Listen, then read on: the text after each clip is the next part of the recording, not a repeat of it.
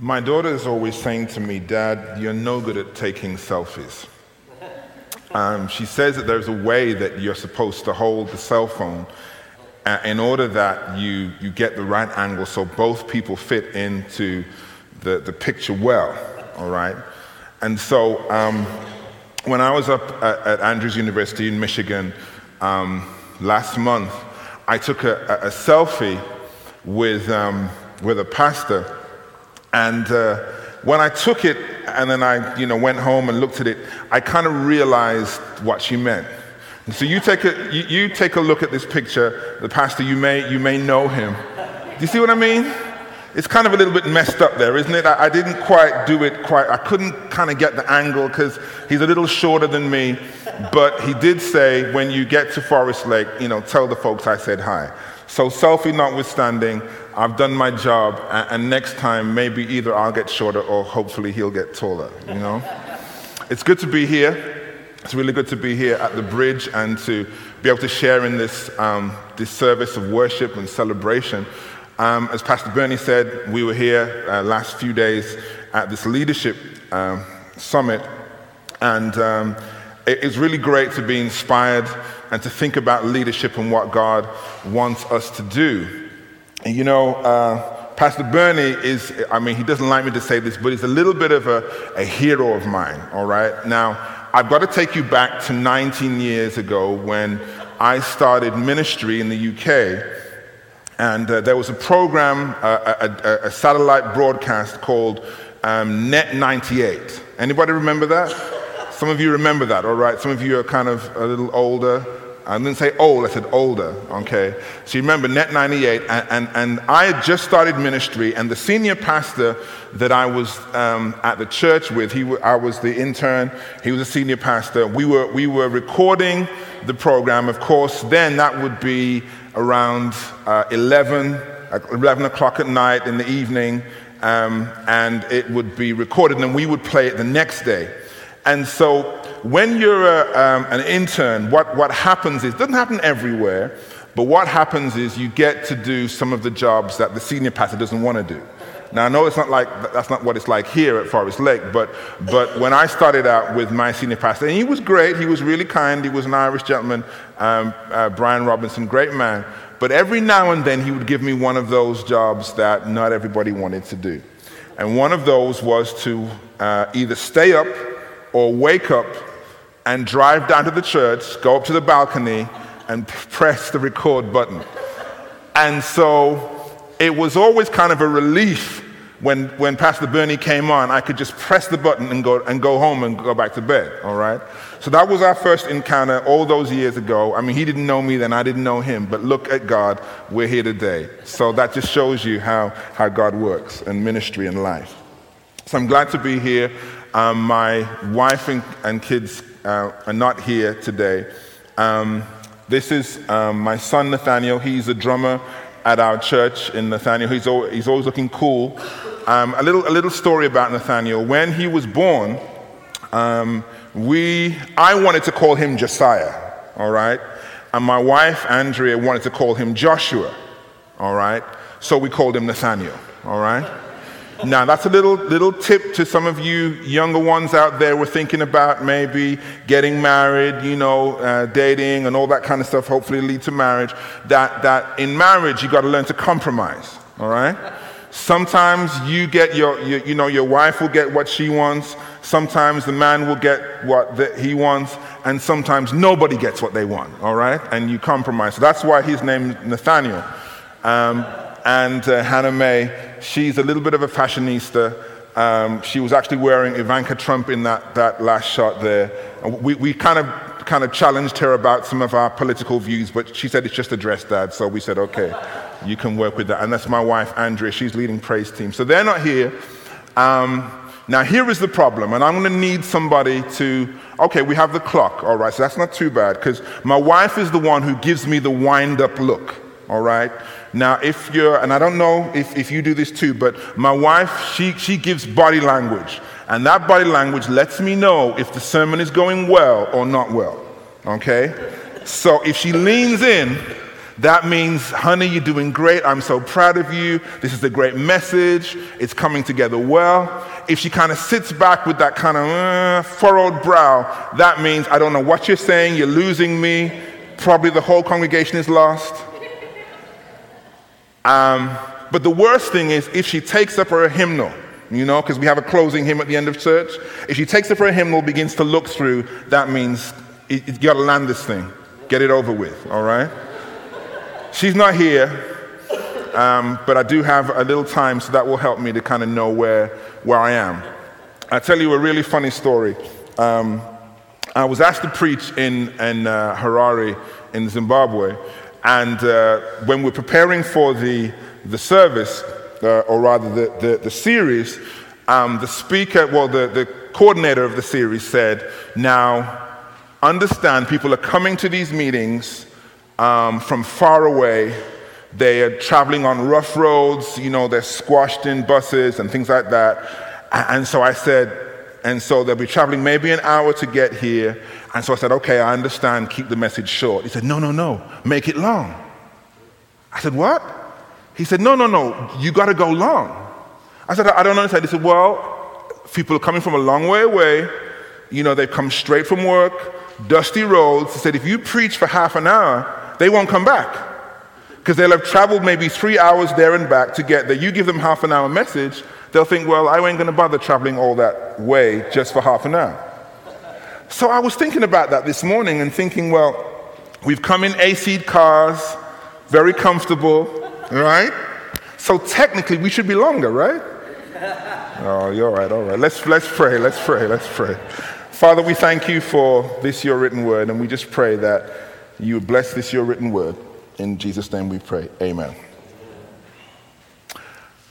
As you would know, I'm from Great Britain, all right? Now, it used to be called the British Empire, all right? And at one point in history, um, we were in charge of a quarter of the world land, population, and language, okay? And that, include, that included what we now call presently the United States of America, okay? Now, I'm here on behalf of Her Majesty's government to offer the opportunity for you to come back home, okay? To bring the band back together, okay? So, just so you know, there are a few things that will be included in that. So, number one, the football that you actually throw and don't kick, and that thing that you call soccer, we have to scrap that, okay? So, football will be the real football. There will be no more soccer, all right? Baseball will become cricket again, as it should be, okay? Just a few minor things. And and there will be no more NBA. All right? Now, of course, that doesn't really affect you in Orlando because you don't really have a team right now. So, I mean, it doesn't. No, I mean, look, look, look. We're, we're going through the same thing in Miami too, all right? All right? Just uh, anyway, so let's, let's not go there. So I guess that's, that's off the table. So let's speak about, let's speak about what I'm here to speak about, which is leadership. Now, um, when we think about leadership, often we think about CEOs, we think about corporate directors, um, we think about um, billionaires, we think about moguls and, and people who have exhibited great skill uh, in leading. They have certain accomplishments behind their name, they've done great things. One of the things that I find fascinating, interesting, is studying the, the, the life and narrative of leaders. In fact, um, in preparing for this message, I was looking at um, presidents, US presidents. Now, I guess I should, you know, because I know in, in the US you like to do quiz, all right? So we're going to have a little quiz here. Okay, now, of course, we know these two um, lovely individuals, all right, or couple, right? Two power couples here, all right? um, the Obamas and the, and the Trumps, all right? And if anything really speaks to um, the American dream, it's our former president and our present president. Now, call it what you will, and we may have some discussions over politics, but, but they represent, at least in reaching the presidency uh, and being the, the presidential family and couple that they are, a significant achievement. At least in the sense that they set out to achieve a goal and they arrived at it. Now, we know presently that, that we have um, some challenges with our, with our country, not least that, that um, you know, it's quite funny. Yesterday I got a, uh, alert on my phone from CNN, all right? Now, okay, I just gave away my kind of political leaning, but, you know. but um, it said, um, President Trump says we're locked and loaded, all right, and ready for North Korea. I was like, okay, I know it's not you know, the best way to express ourselves. We may want to think of some other language, but locked and loaded kind of made me a little bit nervous. But anyway, but one of the things that we think about, we think about people who are destined to be leaders. We think that there are people who are just destined, they are born to lead. They were always going to be, you know, you have uh, this class president or, or people who are most likely to succeed or achieve. And so, somewhere in our mind, we have a belief that, that leadership is for certain people. That there are certain individuals who are going to be leaders and there are others who will not be.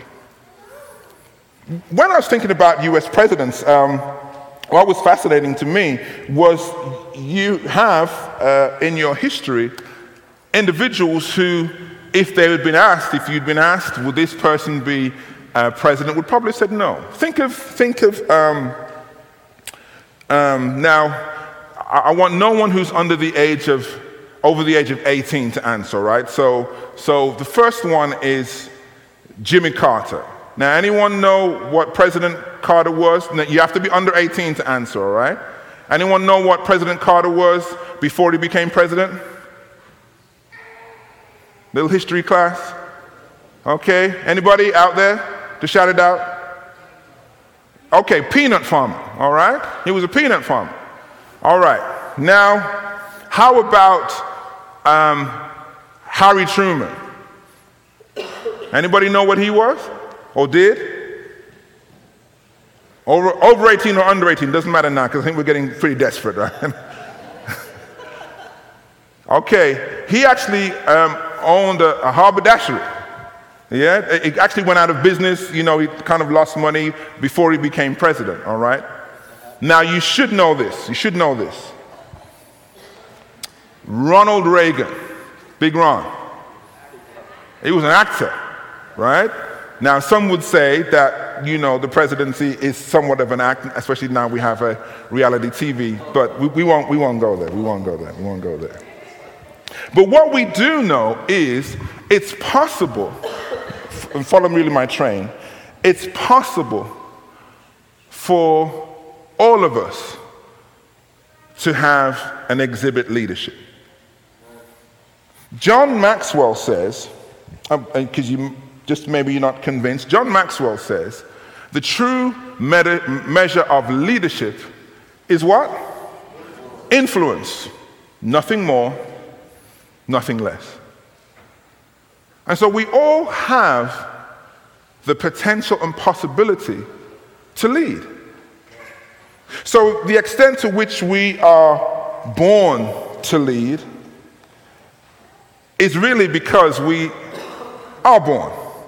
And we are on planet Earth, and so because we are here, we have the potential to make a contribution and to lead someone in a better place. Now, one of the challenges of leadership is that many people want change. Many people want to see things done, but they don't necessarily want to be the ones to do it. Now, here's the thing that we can't change everything. You see, the caption here says, Who wants change? Everybody puts their hand up. Who wants to be in charge? Hands go down. Who wants to lead the change? Everyone disappears. Now, one of the reasons why that happens is because we, we feel that we are inadequate or incapable of leading, of working, using our influence to make a difference. But there are some factors that I want to share that come from a text in Scripture that I think might inspire us. It's found in 2 Kings chapter 5, and um, we're going to start at verse 1. It says, Now, excuse me, now Naaman's, Naaman, commander of the army of the king of Syria, was a great and honorable man in the eyes of his master. Because of him, the Lord had given victory to Syria. He was also a mighty man of valor, but he had leprosy. And the Syrians had gone out on raids and brought back captive a young girl from the land of Israel. She waited on Naaman's wife. Then she said to her mistress, If only my master were with the prophet who is in Samaria, for he would heal him of his leprosy. Naaman went in and told his master, saying, Thus and thus said the girl who is from the land of Israel. Then the king of Syria said, Go now, and I will send a letter to the king of Israel. So he departed and took with him ten talents of silver, six thousand shekels of gold, and ten changes of clothing. I want you to imagine with me for a moment. You hear a commotion outside your house. You hear screams and shouts. You hear perhaps maybe even shots being fired. Individuals enter your home, separate you from your family members, and take you away. Next thing you know, you wake up in a strange place, maybe another country, and you're told that you are now the property of someone else. And you have certain duties to perform in order for you to be sustained. And those duties are to serve the persons who have taken you captive. But not only that, but you find out that the individual, the person that you're serving, is actually the, the, the person who is responsible for organizing and orchestrating your capture. Thinking about that in the context of our own lives perhaps gives us a little bit of a feel and a flavor for what we read, we've just read in this text. In the Bible, the expression young maid probably means a young girl who was maybe no more than 13 years old, teenager, if, if that. She's been taken away from her family, friends, community, to the house of Naaman to be Naaman's wife's maid. Now, the text speaks of Naaman as a great leader, a mighty man of valor, someone who has distinguished himself in leadership. And yet, Naaman has a problem. He is a leper, he has this debilitating skin condition. And the text tells us that this young maid is moved to offer assistance, to use her knowledge and influence to aid Naaman. And so when I think, when I thought about what I would share with us today, I thought, how can we, who may not be corporate leaders, may not have our names in doors or offices or be in the Wall Street Journal or any other Forbes or any of those type of magazines or periodicals. How can we bring what we have to be of benefit to someone else? How can we bring our leadership through influence? So, a few things came to me out of this text, and I'll share them briefly with us. The first thing I'd like to suggest to us that this text teaches us is that there is an importance and it's essential for us if we are going to lead through influence to not be constricted by our captivity. This young maid, this young girl, was taken away from her family, placed in captivity, away from all of the support and the love and the nurturing that she'd known as a child, and yet she was not constricted or constrained by her captivity. She allowed her influence to be felt in the house of Naaman in spite of the reality of her surroundings. And so perhaps if we think about how we might lead, how we might give, how we might make a difference, perhaps it might be that we can consider that the captivity of our own experience should not hinder us from using what we have and who we know. The captivity of our own guilt, the captivity of our own disappointment the captivity of our own frustrations, the captivity of our own pain. And yet, in the, the midst of what we're experiencing, we see a bigger picture. You know, being um, a father of two energetic young kids, I get to think or get to hear a lot more about what goes on in the world through my kids um, than I could ever read or listen to. And one of the things that I've had to do as a, as a parent is not become overwhelmed with the stuff that I hear.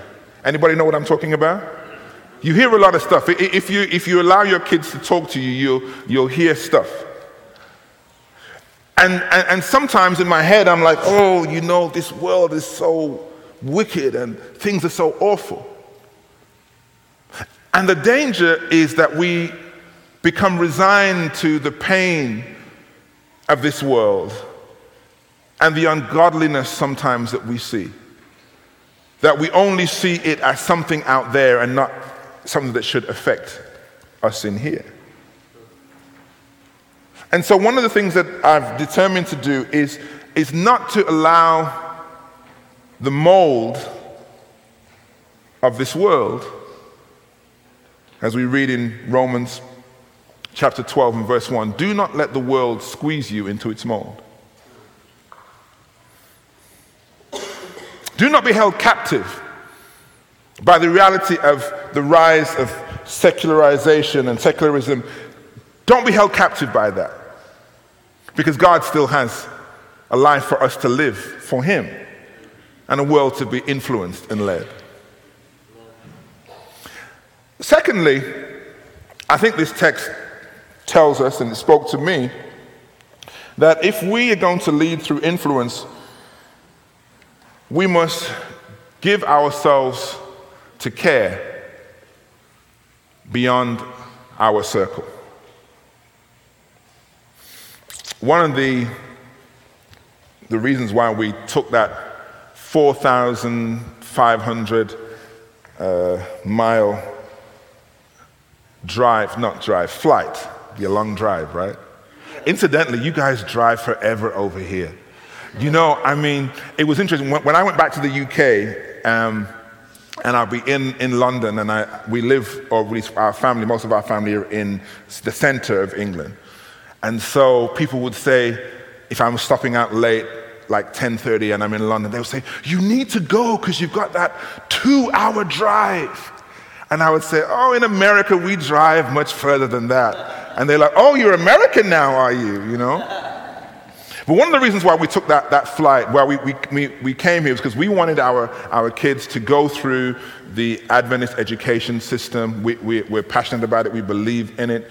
And um, and so we, we made that, that was one of the reasons why we came here.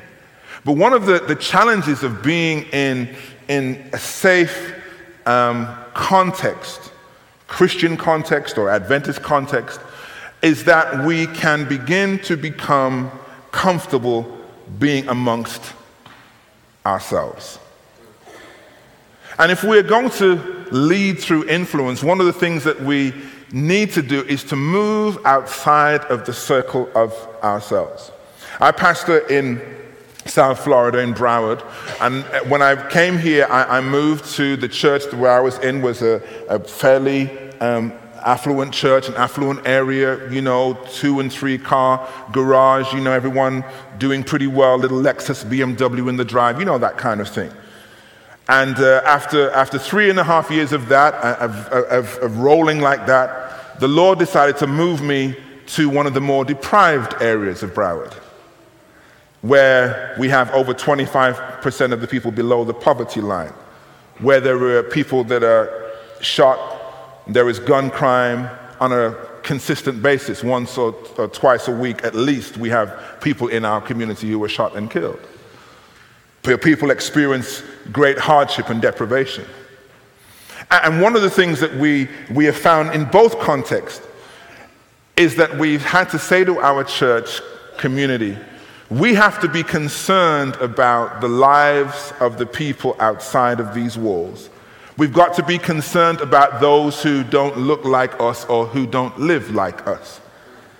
And if we want to lead through influence, and one of the great things about being young, as many of you are, is that you have the opportunity and the ability to see past color and culture and social divisions. Don't lose that. Don't lose that. Because what this world needs and dare I even say it, what this country needs are people who can see past the barriers and lines and divisions that are being set up. So we've got to care. My kids may not be victims of, of uh, my kids may not be perpetrators of crime, but we've got to care about the crime. They, they may not experience teenage pregnancy, but we've got to care about that because there, are, there is pain and there is need whether you are wealthy or whether you're very poor. Leading through influence. Great challenge. In this text, what I'm fascinated about, perhaps most of all, is that somehow this young maid has the credibility, she develops the credibility to be listened to. And I thought about how did that happen? It happens maybe, possibly because there is a desperate need for Naaman. And on the other hand, there is a possible solution. And in the middle, there is a faithful servant a desperate need, possible solution, and a faithful servant. Just think about it for a minute. She was a maid, serving, cleaning, fetching, carrying for the family of the captain who was responsible for her captivity. And yet she was faithful. And so perhaps one of the, the greatest expressions of our influence is just that we are committed. That we are committed to doing whatever is in our hand to do. Sometimes we think about the, the great stage or the great opportunity or the great, the, the great possibility, but much of what is done comes just through being committed to the basic and sometimes even as my kid would say my kids would say the boring. But most of all being committed to god. The word of god says that we should commit our ways to the lord. Psalm 37 and verse 5 trust also in him and he will do it. You know, one of the things that, that um, I'm always wrestling with is um, with my son, he's, he's, he likes to see into the future. He likes music, you know, he's, uh, he, he produces music, he writes beats and stuff like that. And so he's, he's, he's always saying, Dad, you know, I tell you, I'm to make this song, and when I put it out on SoundCloud, and you know, I need an account because when the money starts, and I say, son, just, just, just do the basics, son, and don't forget your piano and your other schoolwork that you got to do. Yeah. He gets ahead, and, and sometimes we like to see what's ahead, but, but, but the text says, Commit your way to the Lord, trust in Him, and He will do it. Somewhere, this young girl didn't know how but she knew that God was going to do something. But she was also courageous because she spoke up and she spoke about the prophet in Samaria, even in captivity. Think about it for a moment. She spoke for the prophet in captivity, while she was in captivity, for healing for her master with a confidence and courage that allowed Naaman to be healed. Leadership is always going to take courage. Courage can be simply saying, I'm not going to laugh about that. I'm not going to share that. I'm not going to be part of that conversation. I'm not going to be silent when others are silent. Because leadership takes courage. And courage is not that, that big stage or that big thing, it's the little choices and decisions that we make every day. The last thing that came to me out of this text, and it's just my, my thoughts, is that somehow she was She stayed Christ centered, she stayed God centered. In the midst of her environment, she was not swept away and she stayed Christ centered.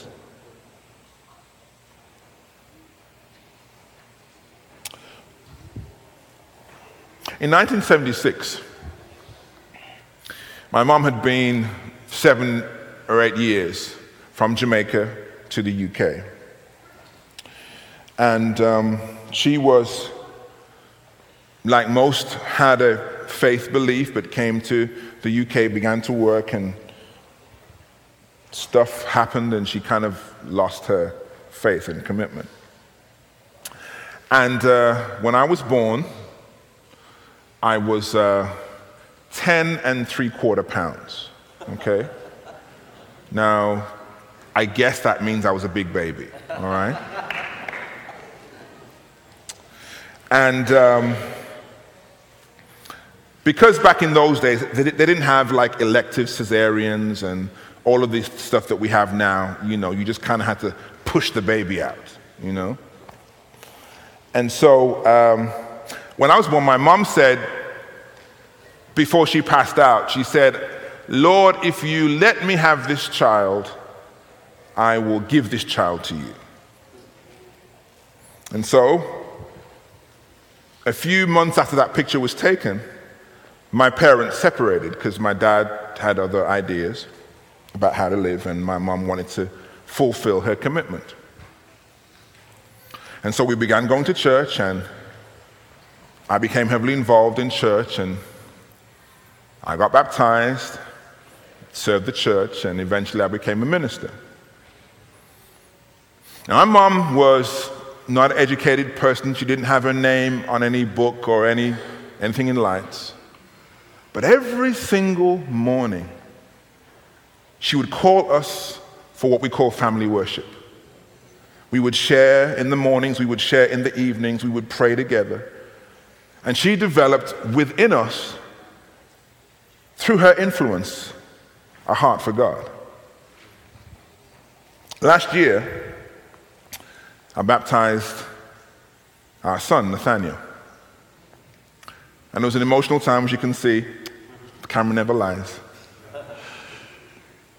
And I called my mom and I told her, I said, Mom, baptized Nathaniel today. And she said, You know, son, I prayed and I asked God if I could have you I'd give him back, give me to him. She said, I think my work is done.